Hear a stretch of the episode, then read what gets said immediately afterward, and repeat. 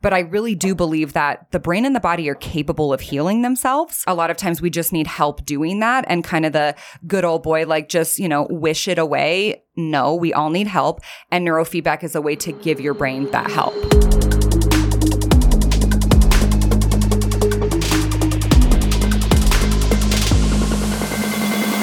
It hurts to be pretty, pretty, pretty. All right, welcome back to It Hurts to Be Pretty podcast. I'm Angel. And I'm Lexi, and we are getting into the subject of mental health today. I'm really, really excited. Yeah, we have a very special guest from Brain Code Centers. We are so excited. I met you briefly at Toro. Yes. I walked in, and these two hot girls approached me, and they're like, You need to come in. And I was like, Wait, where? No, I just want to thank you for coming in and explaining this because I am very curious about it. I know very little about it. I have done some research, but I know my good friend Taylor has gone to you guys and a few mm-hmm. other people who have spoken very highly of your center. So we're going to start with Lexi. She- has a few questions, I know. I do. And I was going to mention, you know, we're no strangers to struggling with mental health, whether it be depression. I've had severe ADHD my whole life. And I think after. I'm all, mm-hmm. Mhm. Yep. Yep. Hence the tequila that we're going to crack open after this. But for me, traditional therapy and psychiatry, it seems to kind of hit a point where it stops working. So I'm really looking forward to hearing what neurofeedback is exactly mm-hmm. and how it works, how it's different than therapy. So why don't you go into, I guess, exactly what is neurofeedback? Yeah. Oh my gosh. Absolutely. So, I am with the company Brain Code Centers, and we are a brain mapping and neurofeedback company. So, we specialize in kind of specifically brain mapping and neurofeedback, but also just generally mental health. So, Rachel Lambert is the owner of Brain Code Centers, and I'm the senior vice president of business development, but I also have been a neurotherapist for many years. Um, both of us have master's degrees in clinical mental health and then licensure in clinical mental health as well.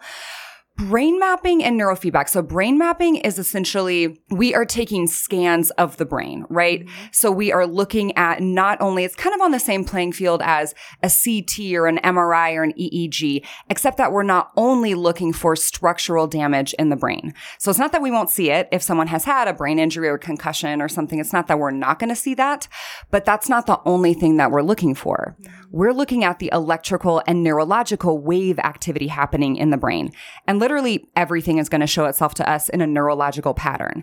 Anxiety, depression, ADD, bipolar, trauma, PTSD, brain injuries, sleep issues. All of those things manifest themselves within patterns.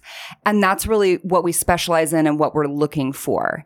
And then the actual neurofeedback treatment. So that's what we start with. And it's mm-hmm. kind of our map, if you will, to tell us even what's going on because mental health is psychology is an interesting field in that it's the only field of medicine that we don't measure the organ that we're going to treat, mm. right? If you've ever been on an antidepressant or an anti-anxiety or something, you didn't you didn't have a scan. Gen- you might have done some blood work with another doctor, but generally it's symptomology based, right? Okay, I have these symptoms. Okay, let's try Zoloft. Let's try, you know, what mm-hmm. Xanax, whatever. Okay, that didn't work. All right, let's change the dose. Let's try a different med. It's kind of throwing spaghetti against a wall and seeing what sticks. Mm-hmm. With neuro, we want to see exactly what's going on as anxiety can show itself in about 50 different patterns in the brain. Mm-hmm. So if we're training just based off of symptoms and a lot of neurofeedback clinicians do. That's not how we choose to do neurofeedback, but some people do. We want to know exactly what we're going in for so that you have the best and fastest results possible. Neurofeedback is actually brainwave training. So we are operantly conditioning and training or teaching the brain, if you will, to work differently and to serve you better. So um, we start off when you come in, you always have a couple of small copper electrodes on your head. If you look at our Instagram, you'll see, you know, people with caps and stuff. That's usually for the map normal sessions. It's just little electrodes. And then the feedback loop of neurofeedback is the electrodes are going to pick up the electricity. It's going to go into an amplifier, into the software, and then actually be fed back to you through visual, auditory, and tactile forms of reward, watching, listening, holding. Those things really are working kind of as a mirror for your brain, that your brain gets to experience in real time what it's doing and training itself. Like, if you've ever given a speech, right, or done Toastmasters or something, mm-hmm. people tell us to practice in front of a mirror so that we can correct behavioral changes. Mm-hmm. Our face, our body language. With neurofeedback, we're correcting neurological changes. And neurofeedback has come such a long way. It actually started in like the 1940s and it was literally a red light and a green light. And when the red light was on, you weren't being rewarded and then the green light would pop on. And now we can watch Netflix and play brain games and it's, you know, super interesting and engaging. But essentially we are rewarding the brain through novelty forms of stimulus, lights and sounds and action only when it's producing the wave activity that's favorable to you, creating new neurological patterns and committing those to permanency, changing that brain, that brainwave chemistry. Does this work in combination with additional therapies or medication, or is this a replacement for that? Great question. So, Here's what I would say about medication. And I think that medication, there is absolutely a time and a place for it, right? I think probably as a culture, we are over medicated. Mm-hmm. I see people come in on multiple different types of benzos, which is a specific type of medication that is really addictive and hard to get off of and, you know, these other things. So I, I'm more of a believer that medication should be kind of a short term fix mm-hmm. while you're looking for a long term solution.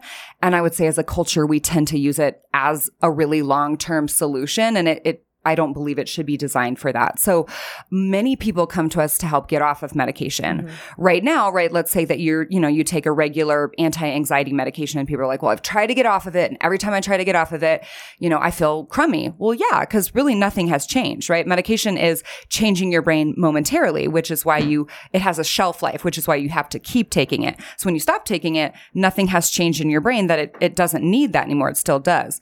Versus with neuro, if we're changing your brain as you start to wean down on that, let's say, you know, the medication is taking you down and, and we're taking you down. Okay, well, now you're getting the double whammy. So you need to wean off the medication so that the neuro is now doing what the medication was doing, but permanently teaching your brain to do it on its own. Are you guys able to diagnose bipolar anxiety mm. after the scan? Are you guys certified to say, like, so you are bipolar? Great question. So our licenses do allow us to diagnose. So we are allowed to diagnose. Generally, we choose not to just because I think that kind of labels are really thrown around a lot, right? That we have these kids who have just, you know, like Lexi you had said, you know, about, you know, ADHD. I see so many young people diagnosed with ADD, ADHD, and then I look at their brain scans and they really don't show a pattern for it, right? And it doesn't mean that they don't have the same symptomology. They absolutely do. It's just a different neurological pattern. So I would say we tend to be very selective like we, we generally don't if there are insurance purposes and we need to put a diagnostic code we will and we can but i tend to shy away from it just because you know, perhaps someone's brain does show a pattern for bipolar. Ultimately, the symptomology might be, you know, impulsivity, some anxiety, things like that. I'm going to treat that with neurofeedback either way, whether I give them a diagnosis or not. So there's not, there's not always a need mm. for it. Got it. How many sessions does it typically take for someone to notice difference? Yeah. And what's the time frame? Yeah, definitely. Everyone's different in kind of the total amount of sessions that they need. Everything that we do is completely individualized and tailored. With the way that Brain Code Center does neurofeedback, there is absolutely no kind of one size fit all, right? But I would say most people generally within around 10 to 15 sessions are starting to notice some change. Whether that's, oh my gosh, I, you know, I'm noticing myself sleeping a little bit better. I'm mm-hmm. waking feeling more rested. I'm noticing myself focusing differently. I, I don't have as much anxiety. It's kind of like going to the gym, right? It would be just kicking if we could go to the gym and have, you know, a banging body in like five days. That's not for real. dream. that is that's always the dream, right? We go on a diet and two days later we're like, I've lost 50 pounds. That's not real. It's kind of that For slow, Lexi, gradual change. Maybe it kind of is. She doesn't go to the gym ever and I can wear a wrestling suit. She actually said that. My She's like, I don't wrestling like working out. I'm like, really? Yeah. Uh, you, that body doesn't work That- out? That's that cool. I know That's it's fine. great for mental health though, and that's something else Yeah. as well. I noticed I'm so much less focused. I'm sleeping terribly, and I'm moody and pissy all the time because I haven't exercised. So Exercise is so good for your brain. Yeah. Ugh. Absolutely. working hand in hand, coming into your office and at home, I kind of want to go through a couple things. Yeah. Um, and you can go through some tips. So Absolutely. Obviously, we think neurofeedback is the best thing ever. I think, you know, really anybody can benefit from neurofeedback from, you know, whether there's actually something going on or we do a ton of peak performance training for people who just want their brains to be better. But actually, Rachel and I, um, are, we do keynote speaking as well. So we speak to large companies, small executive groups, and we do a lot of, we talk a lot about kind of what can I do now, right? It's such a nice idea that everybody can come in and do neurofeedback, but what are some other things that I can do at the moment? So one thing that I absolutely love is box breathing. And if you're unfamiliar with box breathing, it's literally breathing in for four, holding that for four, breathing out for four and holding that for four mm. and doing that, whether that's for a minute, two minutes, it's actually going to bring your brain kind of back to a place of homeostasis. It's going to bring down your heart rate and just get you out of, if you're in kind of a fight or flight state, it's really going to help bring you down. That, I mean, I do it all the time myself. I actually, we met with someone, uh, a gentleman who lives in California. It was a business connection. And without any prompting, he was talking about box breathing and he was like, I committed to doing box breathing for a year. He was like, it completely changed my life. Kind of like meditation, right? People talk about meditation, but a lot of people talk about meditation. Meditation's actually really hard for a lot of people, right? That We're if you, that, huh? yes, if you It's have a busy brain, yeah. no. It's re- it's a really it's really hard to master. It's hard to stay focused. I dived deep into meditation uh, a couple years ago, and it's still hard for me to be honest, but it did help me a lot. Yeah. And it's awesome. But for a lot of people, you know, we kind of, I think that we put it as like everybody should meditate. And then I look at people's brains who are five standard deviations above the mean in fast wave activity. I'm like, there's no way. it's probably Uh, yeah, I bet two seconds of meditating and you want to crawl out of your skin, right? So box breathing is a great, something great that you can do that you're focused on, that you're thinking about. So it's not clear your mind. Well, you know, some people can't. So it's a really great thing to kind of tangibly do. I also love bilateral stimulation tapping. Um, so literally tapping on either side of the body, um, slowly, quickly. There are actually um, devices that you can get. They're called touch points. The website is the touch point solution and they're actually wristbands that you put on and they kind of do it for you. They give you a little buzz, but obviously that's something that you'd have to buy and then keep with you. You can literally tap yourself anywhere or have someone tap on you. So sometimes before clients will train, I'll actually tap on their temples just again to help kind of bring their brain and their body back to a place of homeostasis. Is that the same thing as neurolinguistic tapping or is that different? I would not say that I'm as well versed with Okay. neurolinguistics because I so I, I couldn't say, but tapping is used for a lot of different things, so possibly. Yeah, even for injections, you mm. t- sometimes tap. What does that do? It helps them think about the tapping rather than the initial. Okay, kind of like those little buzzer thing, like the little stick buzzer thing that you can get that so you're not thinking about the Botox Yeah. or whatever. I have a question. Yeah. Um, because a few of my kids struggle with anxiety. Yeah. Uh, do you consider uh, Brain Code Centers to be a cure to really help if they really followed through the plan and got through, you know, the course that you put someone on? To really say like, hey, is there like a graduation like certificate? Like, hey, you have no more anxiety because and no offense to what you do, but in society with the world, like for me, social media, running a business, mm. worrying about my grown kids, there's killings or shootings. And so, Yeah. you know, even if we were to do this, it's like a tug of war, right? Mm-hmm. So it's like, it's like when you work out, but then you, you know, sometimes you still want that extra donut. So it's like this tug of war in your mind, especially for me who I actually suffer from anxiety because of my business. And I've, I've come a long way. Yeah. And I've been open about my Lexapro. I'm not ashamed to say that I've gotten on medication because it was really, really bad at one point. Yeah. And so for me, I'm trying to wean myself off that medication. So working out has helped. All that has helped. Do you consider your center to be something that can say like, Hey, guess what? You graduated. You don't have any more anxiety. That's a fantastic question. I would really steer clear of the word cure. I don't I don't like it. I don't really associate with it just because you know, what exactly does that mean? Like you said, is that taking your anxiety from a 10 to a 1? Is that okay, so is that gone? It's so much better. Is it, you know, for some people, even if we could bring it down to a five, that is absolutely life changing. I, so I would probably stay away from the word cure. Do I have people all the time who come in who started off as a 10? I have panic attacks every day. I'm literally crawling out of my skin. I haven't slept well in 10 years to when they leave. I don't even remember what anxiety feels like. Absolutely. Yes. I still wouldn't use the word cure. And mm-hmm. kind of to touch on what you said, I completely agree, right? We live in a world that is I mean, even in the last couple years, friggin' stressful, right? Mm-hmm. You can't turn on the TV. You can't get on social media without being bombarded with really tragic things, right? And also, you know, when you're a boss lady, you're, you know, hustling, that also brings a certain amount of stress and anxiety. Neurofeedback is not meant to necessarily like change that drive. It's how your brain manages it, right?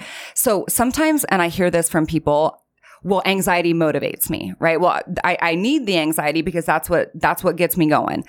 No, it like that can come from a totally different place, a clean place. So anxiety, everyone has the same brain waves. We have delta waves, which are like deep, slow, restorative sleep. Theta, kind of drifting into sleep, not fully awake, not fully asleep. Alpha is a receptor wave that kind of helps push your brain around up into the fast, down into the slow. Beta should be clean, focused energy. Too much and we're overstimulated, too little and we're undermotivated. And then high beta is our fight or flight, right? Like literally I'm being chased by a bear right now. Mm-hmm. And we need it. We absolutely need high beta. If you are about to rear end the person in front of you and you slam on the brakes, woo, that high beta kicks in because you are, you know, your safety is in jeopardy, all these things. We should, if our brain is really healthy, transition back out of that in about 30 seconds. Hmm. Some people live there. A lot of us live in high beta, right? We sit there all the time. And that's why we take things like Lexapro, right? These things that help chemically bring us down. The goal of neurofeedback is to be able to teach your brain to go in and out of these brainwave states in a really healthy way. Hmm. If your brain sits and lives in high beta, four standard deviations above the mean, you're going to feel pretty crummy. It's going to be pretty awful, right? Yeah. If we can teach your brain to utilize more theta wave activity. So, hey, when something stressful happens at work, as it will, right? You own a business rather than that immediate, right? That chest mm-hmm. tightness, that brain wa- racing, that, oh my gosh, you know, the sky is falling. What if it felt like, oh, okay, yeah, yeah, something happened. I'm going to handle it. I did handle it. Now it's done. Well, oh, d- do I have to go into that state of fight or flight? Right now, probably yes. The goal is to teach your brain to not necessarily have to get up to 100, right? I hear this from people. Well, my, you know, my kid or my brain or whatever goes from zero to 100. Oh my gosh, they just fly off the handle. The reality is your brain's probably never at 0 The mm-hmm. reality is your brain probably actually lives at a hot 95. So then when it's triggered, we freak out and it feels like we went, you know, zero to 100. We didn't. If we can teach your brain to sit at 20 and then something happens, maybe it gets up to, you know, 35 but that 90 is is really no longer even an option for your brain. So it's not that we're, you know, oh, we're going to cure all anxiety. We want to teach your brain to be flexible. We want to use your neuroplasticity to ultimately serve you better. Is daily box breathing something that can help with that fight or flight over time? Or is it going to require coming in and retraining the brain? Like if you mm. constantly are having moments of panic and fight or flight, mm-hmm. Would box breathing in that moment kind of calm your body down, signal it to relax? Or is there something someone can do when they feel those feelings coming on to prevent it from worsening? So great question. I would say most things, mental health, right? And like counseling, things like that, which I'm a huge proponent of and think is the best. That's more on the what do I do when this happens, mm-hmm. right? We have a lot of tools of when I have a panic attack, when I get anxious, when I feel depressed, what do I do? Neurofeedback is the how do we keep from getting there in the first place? Yeah. So I would say if someone was extremely dedicated and was doing box breathing, tapping every single day, I believe over an extended period of time, it can change brainwave activity. That's also then the question like, you know, people are like, well, I do it. Do you do it super consistently? Are you doing it, you know, a hundred times a day? It's kind of, we have these, you know, monks in Tibet who can sit in a theta place, you know, all day long. I don't have time to meditate for 10 hours a day. Like your girl's busy. So neurofeedback, I feel like is so, such a more tangible, Hey, come in, let's train twice a week. Let's maybe do 50 sessions and kind of, you know, get that, get that rolling and get your brain to a better place a whole lot faster than, you know, somebody definitely could be dedicated enough to do that for, you know, years on years.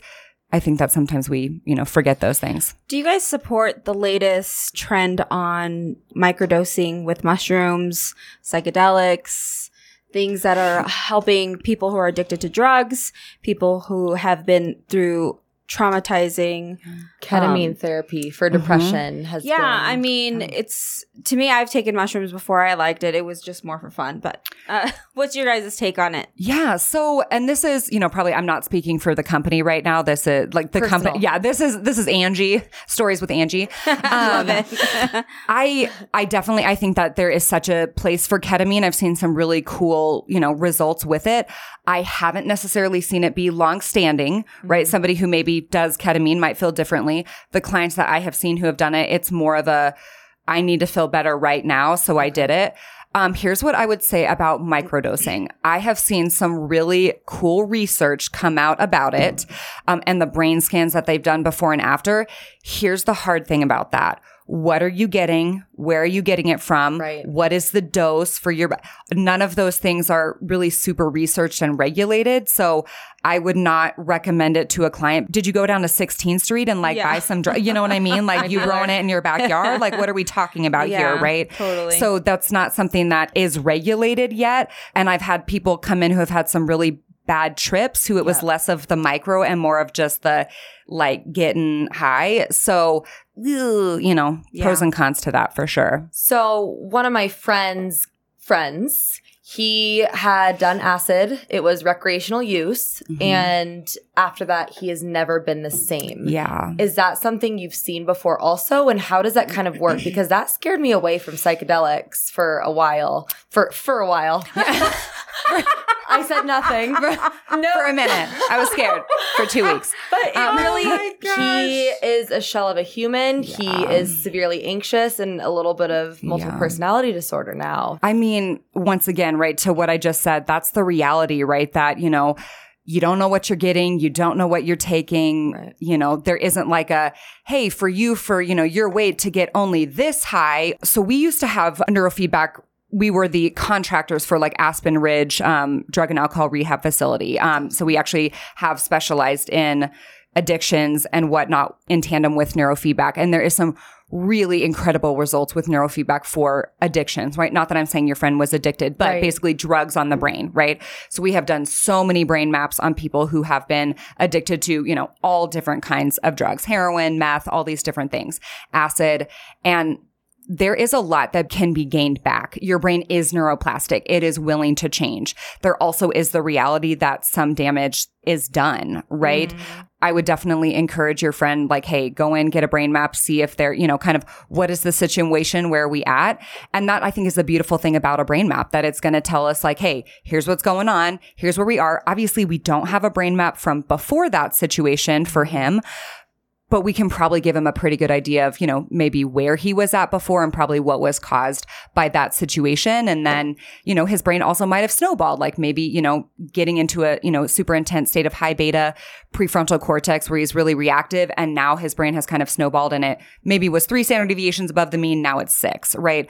But I really do believe that the brain and the body are capable of healing themselves. A lot of times we just need help doing that and kind of the good old boy, like just, you know, wish it away. No, we all need help. And neurofeedback is a way to give your brain that help. What is one story that has blown your mind that you can think of that is like, wow, this is what keeps me doing what I do? Mm-hmm. Because I know in my industry, I'll see a wow before and after, Mm-hmm. and it changes their life. It's my drive to keep going. Yeah. Can you tell me a story that Oh my gosh. I, I- am sure you yeah, have a lot. I could probably give you a thousand stories. And I was so blessed to have been in clinical for so long that I treated people myself, right? That, I, mm. you know, now I do our business development and I do all of our consultations. So anyone that's going to come into brain code centers and, and want to do neurofeedback has to meet with Rachel or myself. And we love that. That's why we keep it kind of so close to the chest that we want to be able to do that.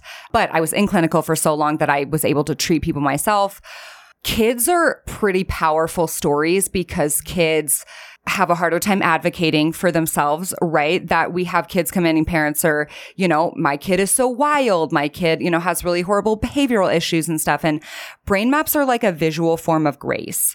You look at them and it just brings so much grace and understanding for couples, for parents with kids, just to understand they're not choosing it, right? Mm-hmm. It is literally happening in their brain neurologically. We do actually train a lot of kids who have been adopted. When I say adopted, even from birth, right? Like picked up from the hospital, you know, well, they shouldn't have any problems. You know, they were perfectly healthy inner utero trauma. There's so many things that happen. And these kids, you know, are showing all of these signs of really severe trauma. And people are confused because they, you know, quote unquote, you know, nothing happened to them. And I've seen kids go from, you know, basically learning disabilities to excelling in school, being able to, you know, look at their parents and say, I love you and mean it. I mean, just, you know, we've had parents like weeping in the offices. That is so powerful. I'm thinking of a woman, an adult who she had some really severe travel anxiety, both in cars and couldn't get on a plane. No way. And like wouldn't drive. And by the time she was done, and she did maybe 45 sessions of neurofeedback. So this is not someone who, you know, she did 200 sessions. No, she had a very regular program and had no problems driving. She actually flew to China on a vacation wow. with her husband and texted me when she was like, I never thought I'd be able to do this again. You know, who am I? Just, and I could literally give you story after story after story of people, you know, coming in extremely skeptical, right? Like, what is this? Is this some weird snake oil brain training? And leaving going, oh my gosh, I, you know, I'm a, I'm a new human. I want to ask, I'll go down a list of certain things and I want you to tell me what effect they have on the brain. Mm-hmm. Let's start with alcohol. So, yes, alcohol, and I am a partaker in the the occasional glass of wine. I got here. When I met her, she was she was celebrating her best life. It was awesome. I loved Live it. an actual best life. I know to say that I was not already a a little toasty. Rachel and I may or may not have started at the Jacquard at like 11 a.m. that day. And you met us at like six. But regardless, um, alcohol is a downer, right? Mm-hmm. So it's going to produce more theta wave activity, more slow wave activity in the brain. And especially when we pe- see people who we could say, I could look at any brain map and tell you if you were to use a drug or drink or something like one, probably how many drinks it would take for you to start to feel it and what you would actually enjoy. Wow. Right. And that's, you know, so validating for people who maybe have struggled with, let's say, alcohol addiction. Like, oh, why is this my battle? Well, because your brain is lit all the time, just running, running, running. And you have three drinks. Yeah. yeah. And now you feel like a regular person. Right. I hear that from people who smoke weed. You know, I feel normal and I'm using normal in quotations just mm-hmm. because, you know, everyone everyone's normal is different. But, you know, some people, they smoke a little bit of weed and they feel super high. Other people feel quote unquote normal. It's how far our brain is outside the standard deviation. And then uh, basically those substances are taking us closer to the norm and making us feel more normal. When they say that tequila is the only upper alcohol, is that true? Good one. That's a great question. I wouldn't say that I've mapped too many people who are like boozy when they get mapped because we tell them not to. Um, but there are different. I'll be your first try. Yeah, we'll be your guinea pigs. I, we'll I did have a guy come in one time for his brain map, and our brain maps are, you know, they're it's not for free. And he goes, um, I just came from a happy hour. Is that okay? I was like, Oh, no, buddy. it's no, it's not. So we're gonna reschedule. And you didn't read the paperwork, Abby.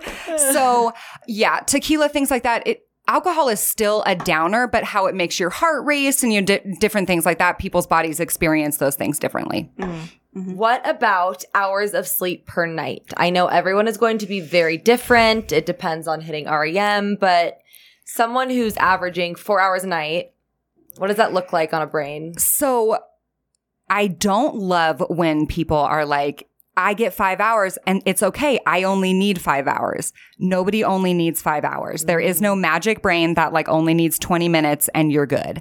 Everybody needs like seven to eight hours of sleep. Now, if you feel rested in the morning, like that, you know, good for you. It'll catch up to you. Like it's mm-hmm. coming for you, right? That our sleep is so critical. Our brain heals in sleep. Like, I mean, there's all these different valves that are only working when you're in like REM cycle sleep, right?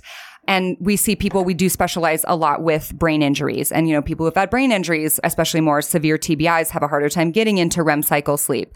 So someone who is not sleeping as well, it can look a couple of different ways. I do see people who have way too much delta wave activity, which is sleep wave activity happening during the day. That's going to be somebody who you experience. Yeah. Like narcoleptic? They're going to be a lot slower. like they're going to be pretty kind of foggy, kind of slow, talks a little bit slow because their brain is literally having to pedal through mud to kind of get up and going. You also then have people who are super, super fast, tons of beta and high beta, which is why when they actually go down to lay down to sleep, their brains are lit, right? So they have a mm-hmm. hard time falling asleep. Maybe they wake up during the night. That's actually called beta spindling, where you have beta wave activity, which is a wake wave activity interjected within your sleep pattern. So you wake up throughout the night. I do. And then, yeah, then you have a hard time when you wake up in the morning, you feel, you know, foggy and crummy and, you know, I feel like a lot of creatives and a lot of entrepreneurs have a hard time sleeping because my brain starts going. I'm always thinking about work all the time, but mm-hmm. when I'm at rest, sometimes I'll think about like social media, what I'm going to post next or my next special, whatever. And it's really hard for me to just shut it off. I've Yeah. been better now that I've exercised more. I've cut out alcohol a lot more. But it's definitely difficult. You more delta for me. waves. Yeah. Is that I know- right? Did I get that right? Delta Theta, yes. Yes. And you're 100% right that I know a lot of, you know, business owners, entrepreneurs, Rachel and myself included, who have, I have tons of beta spindling and I have a lot of fast wave activity. Mm-hmm. And that's awesome because you get stuff done, you're successful, all those things. Your brain should be able to transition down when it needs to. And that's just the flexibility issue, right? That you might have some of that wave activity, but your brain really isn't able to access it. Mm. So, how do you know if you've hit REM? So, when I did my brain scan, whatever that was, he basically told me that it appears I probably haven't hit a real REM deep sleep in a very long time. Again, it wasn't someone who specialized in this industry, but how can you tell if you've hit REM? Is it based off of your dreams? First of all, when we drove back from Nashville and she was in the passenger, I have a video of her REM sleep. her mouth was So open. hungover, She- you I do, and I'm. I'm. Hopefully, we can add this clip. Oh my but God, she so had funny. her face against the window with her mouth open. Oh and my God. she was just out. Just even not tr- with the Yeah, living. but anyway, that's a kidding. hungover REM. So you can definitely be sleeping, right? And like quote unquote sleeping and not not getting good sleep, not getting restorative sleep, Yeah. but like eyes closed looking like you're sleeping, right? The brain maps that we do, because obviously we don't we don't do a sleep brain map. You're not asleep. We do eyes closed though, and your brain is going to spike different wave activity when your eyes are closed as it mimics sleep to the brain. So when you close your eyes, your brain's like, oh, is it is it go time? Or we, you know, should we start going to sleep? So we can see what your brain is starting to produce. So we are able to tell you probably what your sleep patterns look like. Um, some people track their sleep more closely. I have an Oura ring that I track my sleep with. I also REM sleep is a fickle mistress to me. Like she does not come around often and I fight for it. So some people track their sleep differently. Some people that psychs them out to track their sleep, but yeah, is that some- would freak me out. No offense, but I'm like, I don't want to track my sleep. I need don't. know. I wanna It's know. like I don't. I also don't track my steps. Do you know what I mean? Like I'm all. I don't give a shit how many steps I fucking walked all day long. But I can see how people would want to kind of control that and say, uh, how could I improve it? Yeah, especially if make there's it something you're actively working on, you know, that can be helpful. But really, you're probably going to notice by the way that you feel, right? If you're feeling more alert during the day, if you're not having brain fog, these different things are telling you that the sleep that you're getting is better, more restorative sleep. What does weed do to the brain? Oh man, As- marijuana causes frontal alpha slowing over time, slows your processing speed. It's not a winner. And I know weed is Sounds like my ex-husband. weed is a big thing. I mean, we're in Colorado, right? It makes just- so much sense now. it's all Yeah. coming together. it it's tough because people are like, well, it's natural. Well, it's fine. It's healthy. It's all these things. I'm never going to be a proponent because I see what it does, you know, long time to the brain. Especially I have kids that come in and tell me that they don't smoke weed. And then we do brain maps. I'm like, Are you going to tell your mom or am I going to tell your mom? Like, you, Oh, you were, oh yeah, you or me, homie. Like, it- it- it's here. It's obvious. Wow. So, oh yeah, people think they can hide stuff in brain maps or just You like straight lie to my face. Yeah. I'm like, mm, okay, okay. Yeah. That's like when you're at the doctor, they ask how many drinks per week and you have to fill it in. You're, And you're like, all, one on average. drink? Yes. And they're like, how many times? yeah. One a month ish. Less than that, even I maybe. hate it. It's always make. It's like, do you drink on occasion or never? I'm all. Is every Drinks- day an occasion? It is. Survived another day. Well, this is a little shamey. So, yeah. Well, what about Don't CBD? So just pure CBD for sleep. What do you think of that? Great question. Not all CBD is created equal. I will just say that straight up. So we actually have done a ton of clinical trials ourselves. So obviously these are just us doing it brain maps before and after using different CBD products uh, from different vendors and whatnot who have basically brought their products to us saying like, Hey, will you promote our product? And we're like, well, not without looking at what it does. And not all CBD is created equal. I've definitely seen CBD where you're taking, I mean, a larger dose of CBD and it does literally nothing to the brain. And then we do have CBD products or there are products out there that actually co- like bring down high beta wave activity one to two standard deviations with one like tincture full. So there are some cool products out there. There's also a type of CBD. We actually carry Magic. I think it's M-A-J-I-C CBD um, in office because they honestly had the best product that we've seen. Um, one of their products is more of an upper. So it's actually going to create a little more beta wave activity in the brain, give you a little bit more focus, more motivation. And then they have one that is going to bring down some of that high beta none of it it's not long lasting right it's more of that kind of i need this at the at this moment um, but i think there are some great products out there but I think that there are some that they really don't do anything, you know, so people are spending a whole lot of money not necessarily knowing exactly what you're taking because it's like, oh, it says CBD. Mm-hmm. What's actually in there? What's it mixed with? You know, all these different things. And that's not super regulated. So you can kind of just, you know, go to the store and get whatever. Right. So you're saying that marijuana slows down their brain, like the way that they function on a daily basis, or are you talking long term? I'm talking about on a daily basis and long term. So alpha wave activity is critical. We need alpha. You need it in certain areas of the brain. You definitely don't want a lot of frontal alpha. And people who I've seen who have used marijuana regularly over time have frontal alpha slowing and just symptomology wise it's kind of you know the joke of like the pothead who's kind of slow and kind of mm-hmm. you know maybe not as intellectual these things, but actually though, like it slows your processing speed and causes frontal alpha slowing. Your prefrontal cortex is where you have decision making. It's like the mm-hmm. CEO of your mm-hmm. brain. So you're basically just sl- like pumping the brakes on your CEO all the time. Wow. My mom always told me that, and I never believed her. I just thought she was super conservative, and Yeah. But it is true, and she's seen studies with moms who have smoked weed during pregnancy and how that affects their baby. So Definitely. it's pretty insane. But I want to wrap it up and end with: Are you on TikTok? I'm not on. T- I'm actually honestly the like the worst at social media. We definitely have social media. Rachel is the champion of that because I honestly to make a reel would probably take me days. Like I'd be I love it. googling how to do it. I don't. I don't have a TikTok. You'll don't even. never get sleep. Don't start. oh Yeah, God, don't even don't. understand it. Yeah. Don't start. but with that being said, there's a trend on TikTok where it's an expert in their field saying five things I'd never do after the knowledge you've learned in your industry. So, for example, five things a dermatologist would never do as if they were just an average person. So, Yeah. what are three things you would never do after working in neurofeedback? Three things Angel and I should never do. man, just off the top of my head, I would just never do drugs. It's to me, that's kind of your brain is 100% your best asset for anything, right? That as humans, we t- kind of tend on like to focus on the neck down, right? Focusing on our bodies and building those. Your brain is your best asset. So putting stuff into your best asset that's not going to help it is a, a real bummer. I would never work a night shift. I know that sleep is like so incredibly critical, all those things.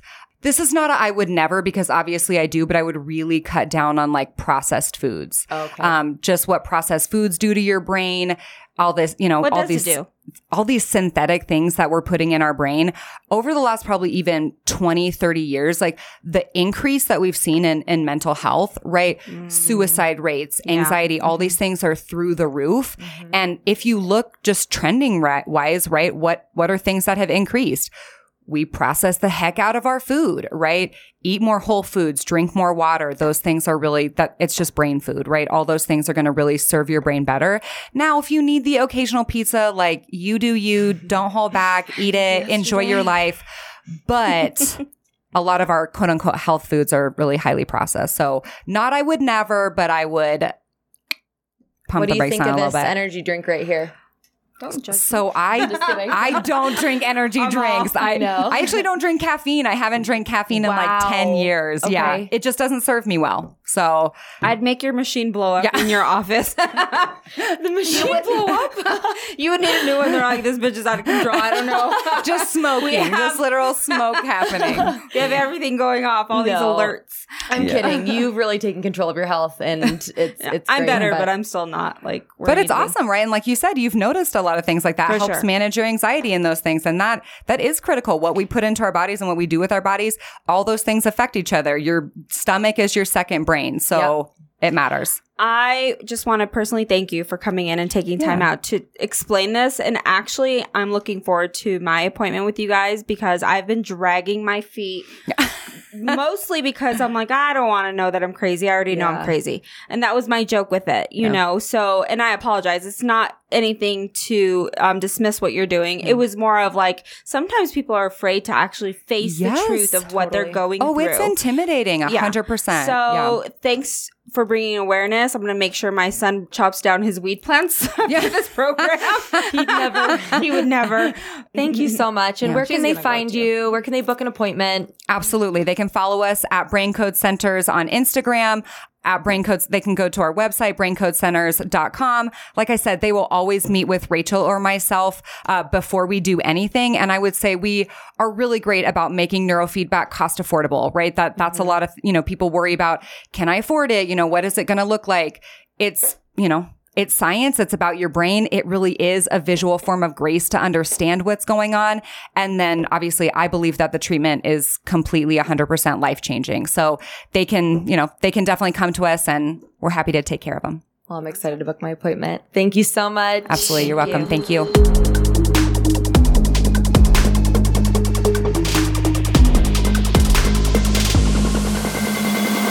It hurts to be pretty, pretty, pretty.